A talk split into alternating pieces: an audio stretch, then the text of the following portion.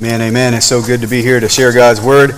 Uh, before we get into God's word, let us uh, pray this morning. Lord, as we come to you this morning, we are so thankful for this opportunity to join together to worship you, both those who are on campus, those who are joining with us online.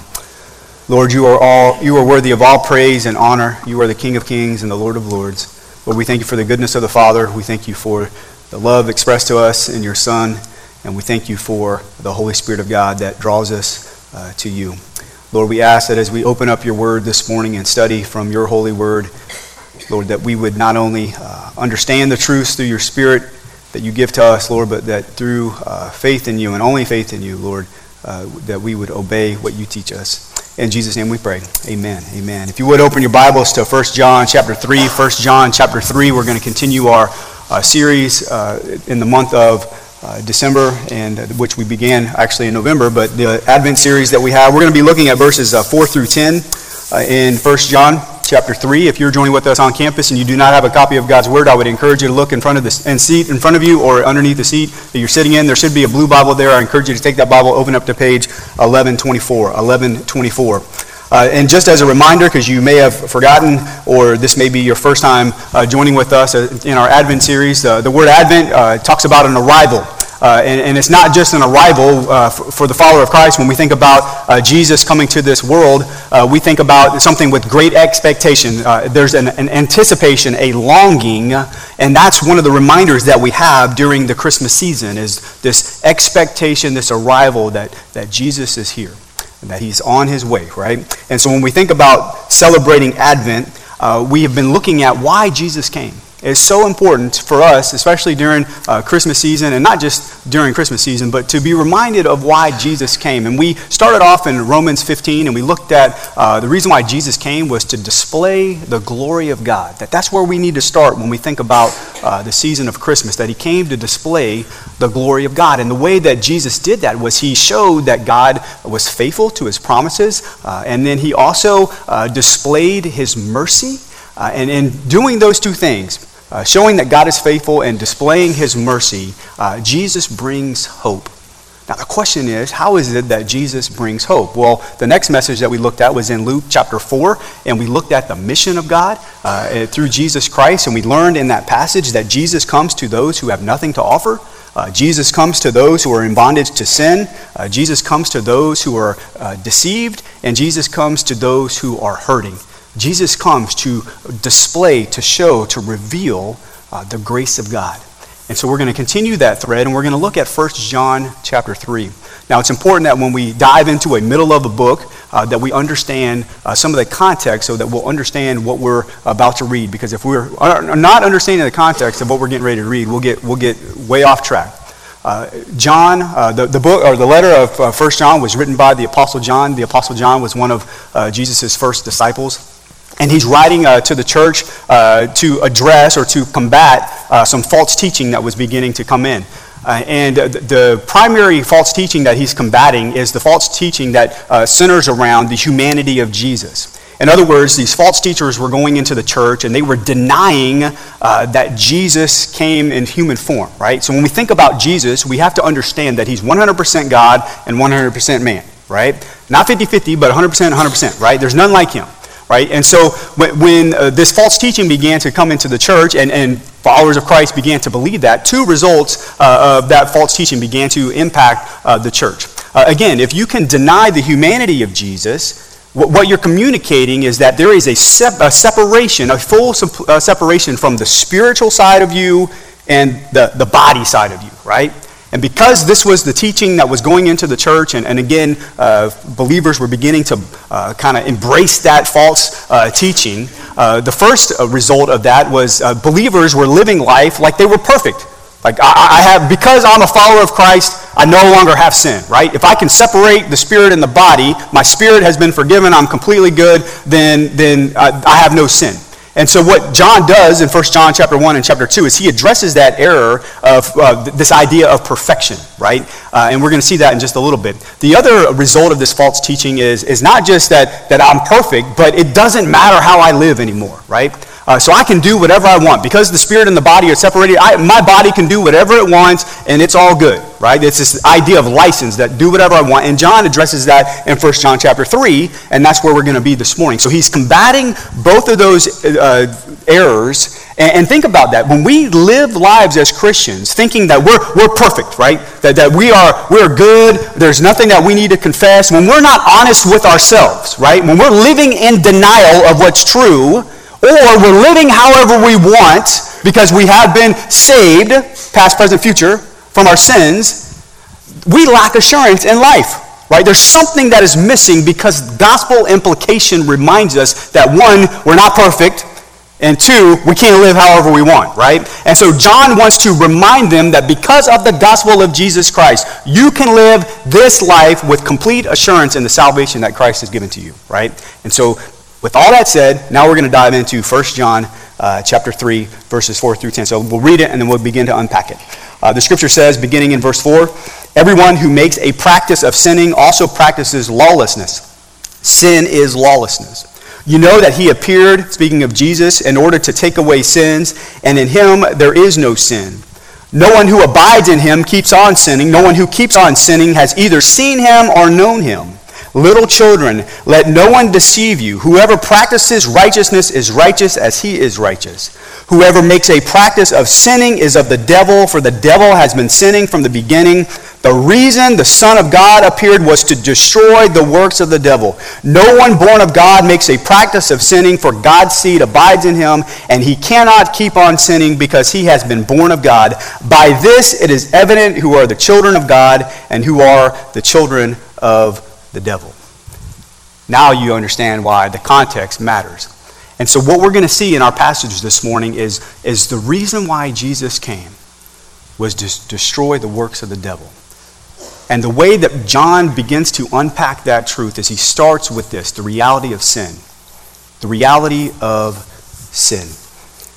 Remember what he said in verse 4. He said, Everyone who makes a practice, and we'll deal with that phrase, makes practice uh, a little bit later, but uh, let's look at the last part there. Anyone or everyone who makes a practice of sinning also practices lawlessness. Sin is lawlessness. So that last phrase describes the reality of sin. Uh, John uses two words. He uses the word sin. Uh, the word sin means to miss the mark. So think about uh, archery for just a minute. You got a bullseye, right? And you're rearing back and you're shooting the arrow. And if you don't hit the bullseye right in the middle, guess what? You've missed the mark. And the reality is, every single one of us have missed the mark. But what have we missed the mark with or on? God's standard, right? God's standard of holiness. Not man's standard, but God's standard of holiness. The scripture teaches us that everyone has missed the mark. How do we know? Uh, Paul writes in Romans 3.23, For all have what? Sinned and fall short of the glory of God. Right? So God is holy, He's perfect, He is glorious. Guess what? You and I, we miss the mark. Every single one of us is guilty of missing the mark. But He also uses the word lawlessness. Lawlessness speaks not just missing the mark, but He's talking about the attitude of rebellion. So it's not just trying to meet God's standards and failing over and over again, but it's in rebellion against what God has said. It's a deliberate act of going against God's word and God's standard for life. The nature of sin is simply that rebellion against God. And guess what? Every single one of us are impacted by the reality of sin and lawlessness. Now, the question is where did that originate from? What is the source of that rebellion? Well, John tells us in the first part of verse 8. He says, Whoever makes a practice of sinning is of the what? Of the devil, for the devil has been sinning from the beginning. So John here is talking about the devil. And what a way to celebrate Christmas by talking about the devil, right? Now the question is, who is the devil? Well, according to Scripture, the devil is a created being, right? Specifically, he is uh, an angel. And in Ezekiel chapter uh, 28, we get some descriptors of uh, this angel, the devil. Uh, uh, the, the first thing that we have to realize is just like everything God created perfectly, when this angel, the devil, was originally created, guess what? He was what? He was perfect, right? And in fact, if you go look at Ezekiel chapter uh, 28, you find that he's perfect, he's beautiful, uh, he's wise. The scripture says that he is anointed, he's near the throne of God, he's near the presence of God. until, until according to Ezekiel 28, verse 15, unrighteousness was found in him. In other words, he made a choice. He made a choice to rebel against God.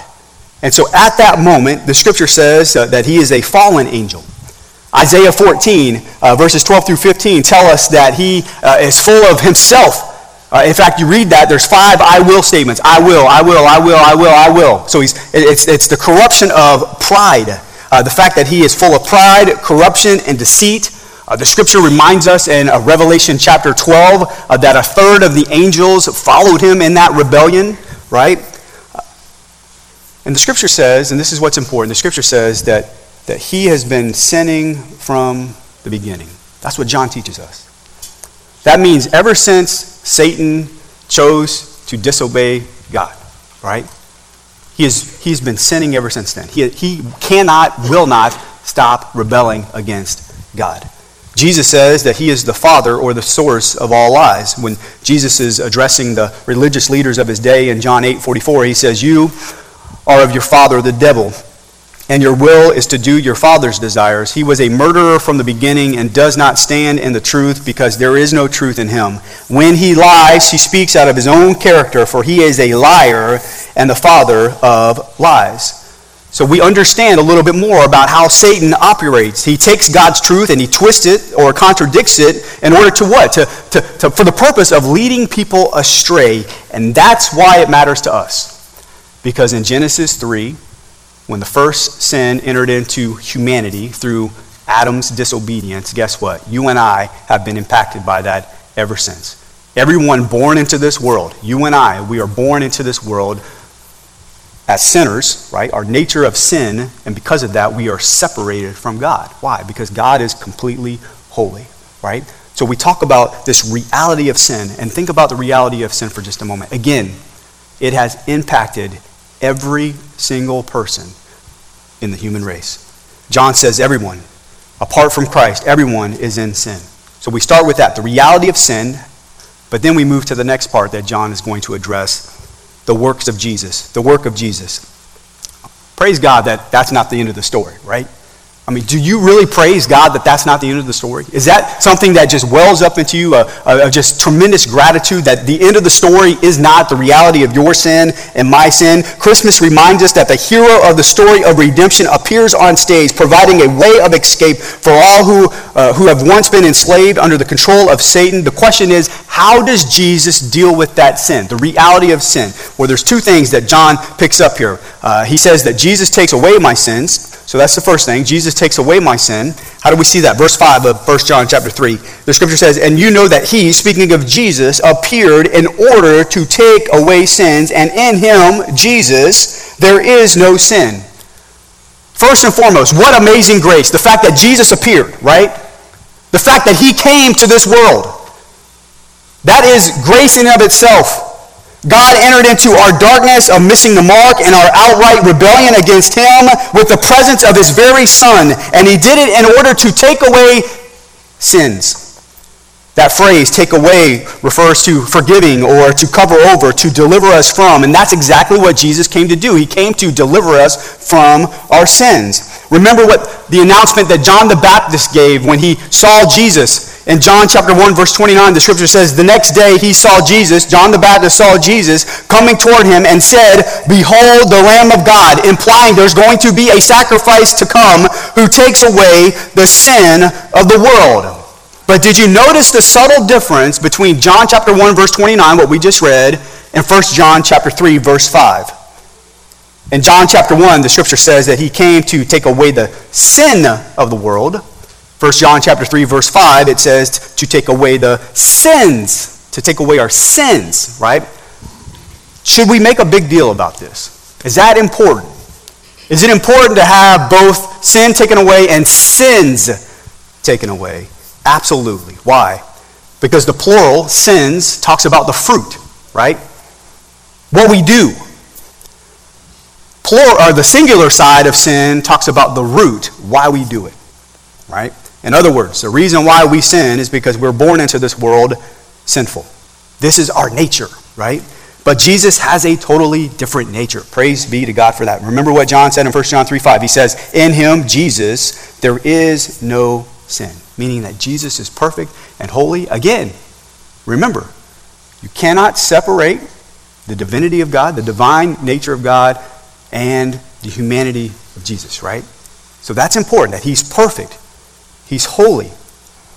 He's the only one qualified to take away your sins and take away my sins. Paul writes in Romans 5:19, "For as by the one man, speaking of Adam, disobedience that many were made sinners. In other words, when Adam sinned in Genesis 3, way way back in, we are all impacted by that today, right? He says, "So by the one man, speaking of Jesus, obedience, the many will be made righteous." Paul says in Romans 8:3, "For God has done what the law weakened by the flesh could not do." By sending his own Son in the likeness of sinful flesh and, and for sin, he condemned sin in the flesh. Jesus, who is fully God, came as a person, the person of Jesus, lived a perfect and holy life, and by his bloody death on the cross, Jesus lifted up, he removed, he carried away our sins. The Son of God came to provide full forgiveness of our sins. He stood condemned in our place. He absorbed the full wrath and punishment of God.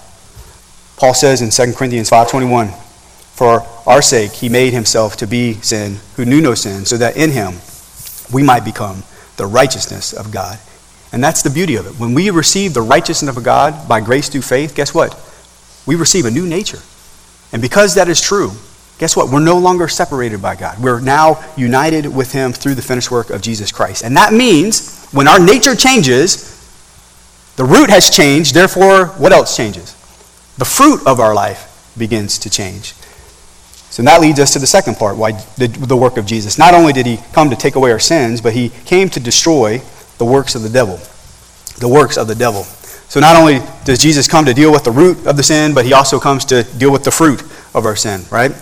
Uh, 1 John 3, uh, verse 8, the second part there says, The reason the Son of God appeared was to do what? Was to destroy the works of the devil. The word destroy means to make something come to an end, to, to untie something that was once bound up, right? In other words, we have been enslaved, held captive to our sins, and when Jesus came, he came to destroy the works of the devil in order, he, he came to untie the bounds of our captivity of sin. The phrase works of the devil is referring to just that. Anything that is associated with sin, even sin itself. And notice it's in the plural too the works of the devil. This means that the devil's work is multifaceted, right? Think about it. He will attack your body, he will attack your mind, he will attack your spirit, he will attack your emotions with the hope of what? Holding you captive to your sin. Do you believe that today? Do you not see that being just unleashed in our world today? How Satan and his demons, the third of the fallen angels, coming to this world, wreaking havoc on people's body, mind, spirit, and emotions. Listen, the enemy, with all his evil, with all his power and influence, is against humanity. The enemy has a threefold strategy. And Jesus talks about this goal of our enemy in John 10 10. The thief, the enemy, comes only to steal, kill, and destroy. But I, Jesus Christ, came that they may have life and have it abundantly. Competing agendas, two separate agendas, right? So Satan will accuse and he will slander, he will tempt and he will deceive, he will roar like a lion, a prowling lion, and sliver like a slivery serpent, but he will not win. Jesus has come to destroy the works of the devil. And because Jesus has taken away our sin, because he has destroyed the works of the devil, he came to put an end to all of our sin, all of our lawlessness, all of our rebellion. Paul speaks of this in Titus 2, in verse 14, right in the middle there. Jesus is the who. He gave himself for us to redeem us from all what? All lawlessness and to purify for himself a people for his own possession who are zealous for good works. Not zealous for rebellion, not zealous for missing the mark, but zealous for good works. Christmas reminds us that Jesus came to reverse and to restore what the evil one has corrupted. Do you praise God today? For the work of Jesus Christ. That our sins are taken away and the work of the devil has been destroyed. Now, what does that mean for us today? What are the implications for our life today? That's the last part. In other words, don't just learn truth, right? We got to begin to apply that truth. How does this impact our life? First, I no longer live a life of sin. That's what we learn from this passage. Because I am a follower of Christ, because Christ has set me free, I no longer live a life of sin. 1 John 3 6 says this No one who abides in him keeps on sinning. No one who keeps on sinning has either seen him or known him. Now, this is a very important verse because if we misinterpret what John is teaching us, then we're going to live a life as a follower of Christ lacking the very thing that the gospel wants us to have the assurance of our salvation, right? That's why the context of what we set up at the beginning is so, so important. Let's have an example for just a minute. If you're a follower of Christ today, if you've sinned in the past week, raise your hand. Raise it high. Don't be proud of it, but just raise it high. Right now, look around. Oh, on, keep them up. Hopefully, you got deodorant on. You'll be all right. Look around. If you sin today, raise your hand. All right, we got a meeting right afterwards. No, I'm just kidding. Why is that exercise so important? Because the important, the, the way that we interpret this particular verse is understanding uh, the phrase uh, keeps on sinning and what we heard uh, previously in 1 John 3 uh, practices sin, right? That, that's the key to unlocking uh, the meaning behind what John is writing about. These phrases indicate an ongoing, unrepentant, unconfessed, habitual lifestyle of sin and rebellion against God's word and God's law. That's what that's talking about. John is in no way saying that a Christian never sins, right? Remember, remember, that's one of the lies that John is addressing because these false teachers came in. They came in and said, because the body and the spirit are separate, right? Then you're perfect. You no longer sin. So we know right off the bat that that's not what the scripture is teaching us. It's not uh, saying that we will live perfect lives, right? In fact, if you go back and see how John addresses this in 1 John chapter 1, this is what he says in verse 8. He says, If we say we have no sin, we deceive ourselves, and the truth is not in us. Meaning there's a dishonesty about what's real about you and me. We raised our hand. Yes, I sin. He goes on to say in verse 9, if we confess our sins, in other words, if we're constantly, continually honest about what God says is true of us, that yes, we still miss the mark, right? What does he say? He is faithful. Praise God that he is faithful. He never changes, he never abandons us. He is what? He is just to forgive us of our sins. Right? How? Because the punishment goes somewhere else. It goes to Jesus Christ, his one and only Son, right? Scripture goes on to say, not only that, so it's not just forgiveness of sin, but the scripture says, and to cleanse us from all unrighteousness. He purifies us. He removes the guilt and the shame of our sin. Verse 10, if we say we have not sinned, we make him, speaking of God, a what? A liar, and his word is not in us. You see what John is saying? John says when we're dishonest about our sins, when we're not living a life of continually confessing what God says to be true about sin, we are acting just like the devil. We are calling God a liar. And the reality is, if we're judgment day honest, we sin. We sin. But praise be to God. We're not left to ourselves, right? We have an advocate in Christ Jesus. That's why John goes on to write in 1 John chapter 2 verse 1. He says, "My little children, talking about brothers and sisters in Christ, I am writing these things to you so that you may not sin." In other words, we have a choice now, right? We have provision in Christ to choose not to rebel and miss the mark, right? But if anyone does sin, we have an advocate with the Father, Jesus Christ, the righteous. So we have provision not to sin, but we also have provision when we do sin. Praise God for that. So, John isn't talking about sinless perfection. He's talking about a continual pattern of life, growing in Christ likeness. Now, the question is why do I no longer live a life of sin? Right? Why is that true of me as a follower of Christ? Because guess what? I don't feel like that all the time. But why is that true? Why is that true of me and you?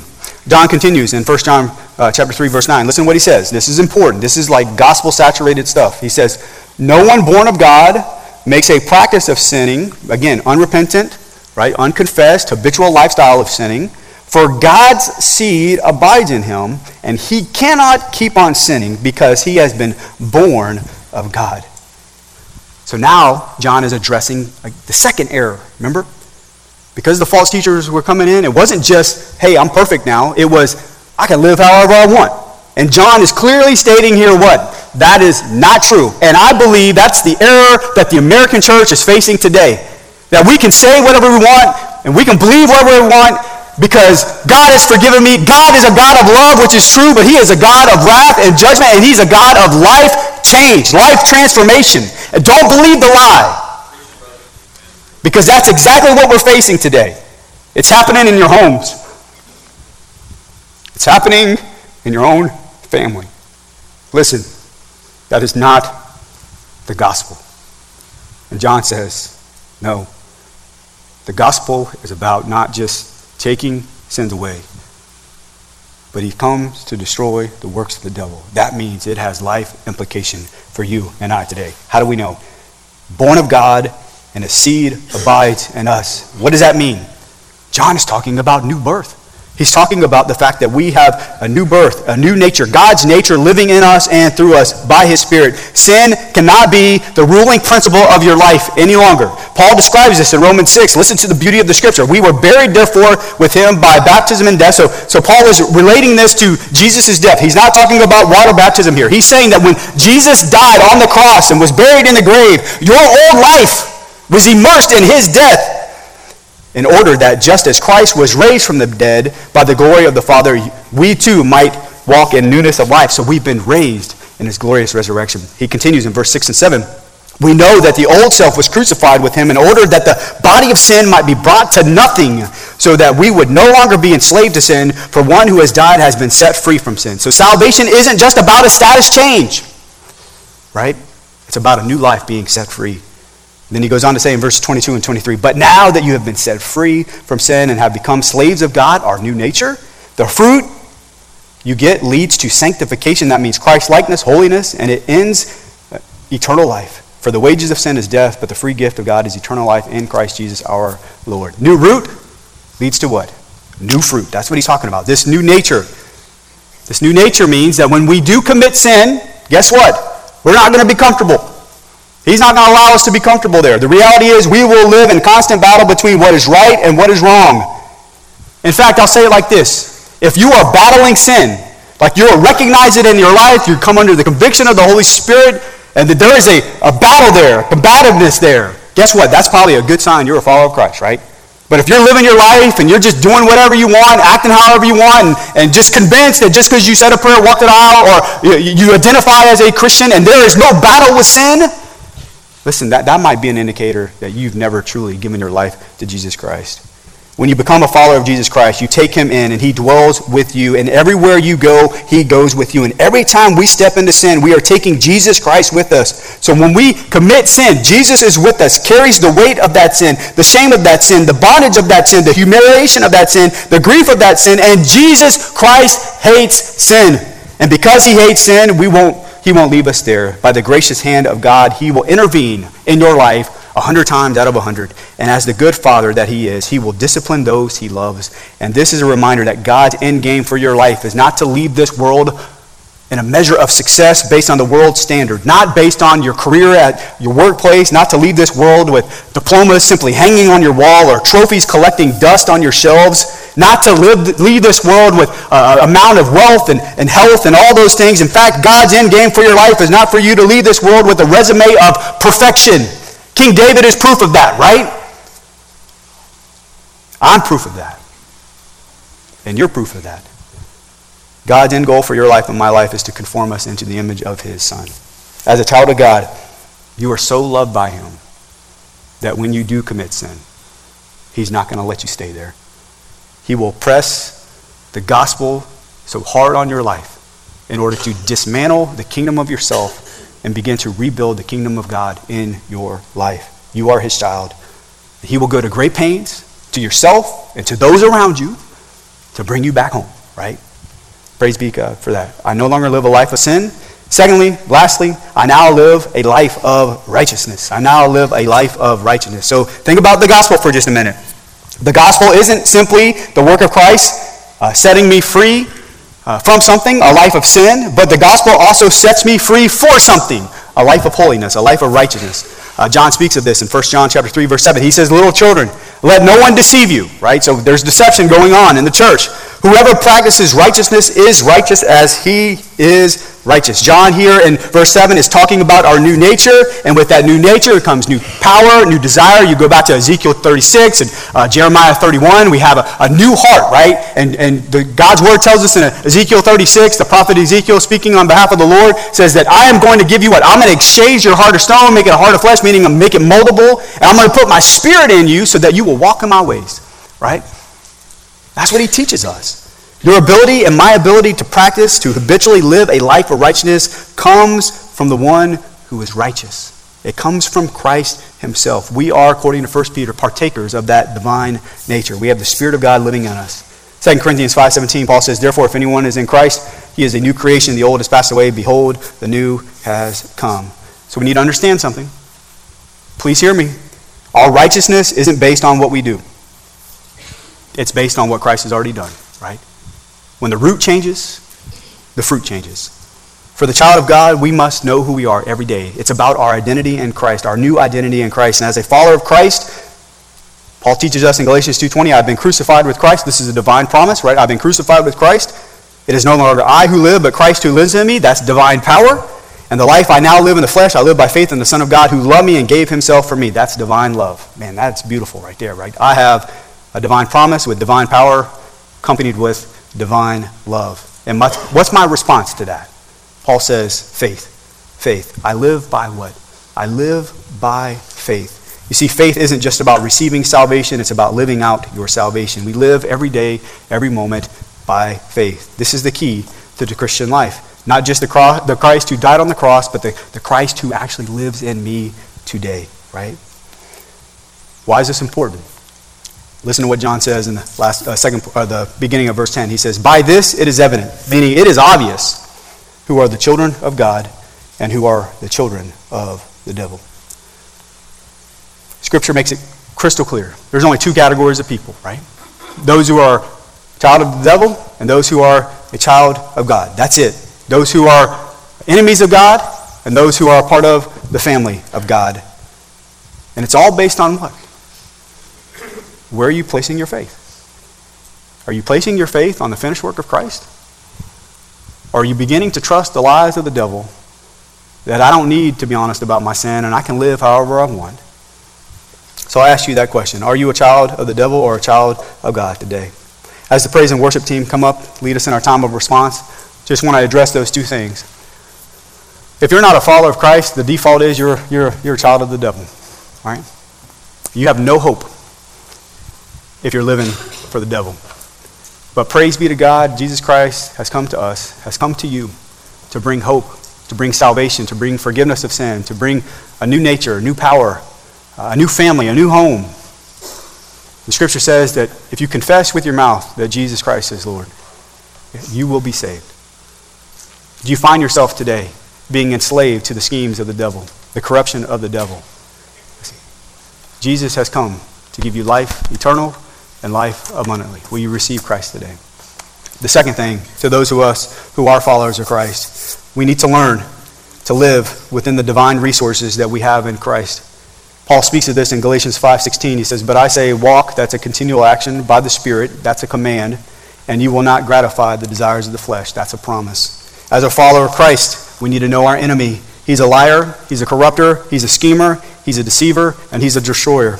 He wages war on your soul and will unleash every resources to his, at his disposal to exploit your weakness. And guess what? We all have at least one weakness, if not more. Therefore, we need to be ready for battle. 1 Peter 5, Scripture says, Be sober minded, be watchful. Your adversary, the devil, prowls around like a roaring lion. He is the active hunter, he is the active predator. And what is his goal? Seeking someone to devour. He wants to destroy you. But because of Jesus Christ, we are victorious. That's why verse 9 says, resist him. How? Firm in your faith. Firm in your faith. Trusting in the finished work of Christ. Realizing that you and I are victorious today. That means Satan has no authority over you and I today. He has no power over you to, unless you give it to him, right? We have a choice today. Are we going to press into the Holy Spirit of God or are we going to rely on the flesh and give areas to Satan? Jesus Christ has already won the victory over him. And he has given us the, the very power to resist him. You see, Satan can't force you to do anything. That's a lie, right? It's a choice that we make as a follower of Christ. You can surrender, you can give him what Jesus has already redeemed, you can give him your body to use, your mind to use, but it's going to be based on your permission and my permission. Resisting the enemy isn't about you trying harder, it's about you trusting Jesus more. That's the key. Trust in the work of Jesus. He came to take away your sins, He came to destroy the works of the devil. So, as we close in our time of response, if you've never received Christ as your Savior, today's your day. If you, if you sense that the Holy Spirit of God is working on, even if you can't explain it, but you know something's uh, just grabbing you, listen, let's talk about it. I'd love to pray with you. If you don't feel comfortable coming forward, I get it. I understand. We have a next up area. Please go there. If you're here this morning, you are a follower of Christ.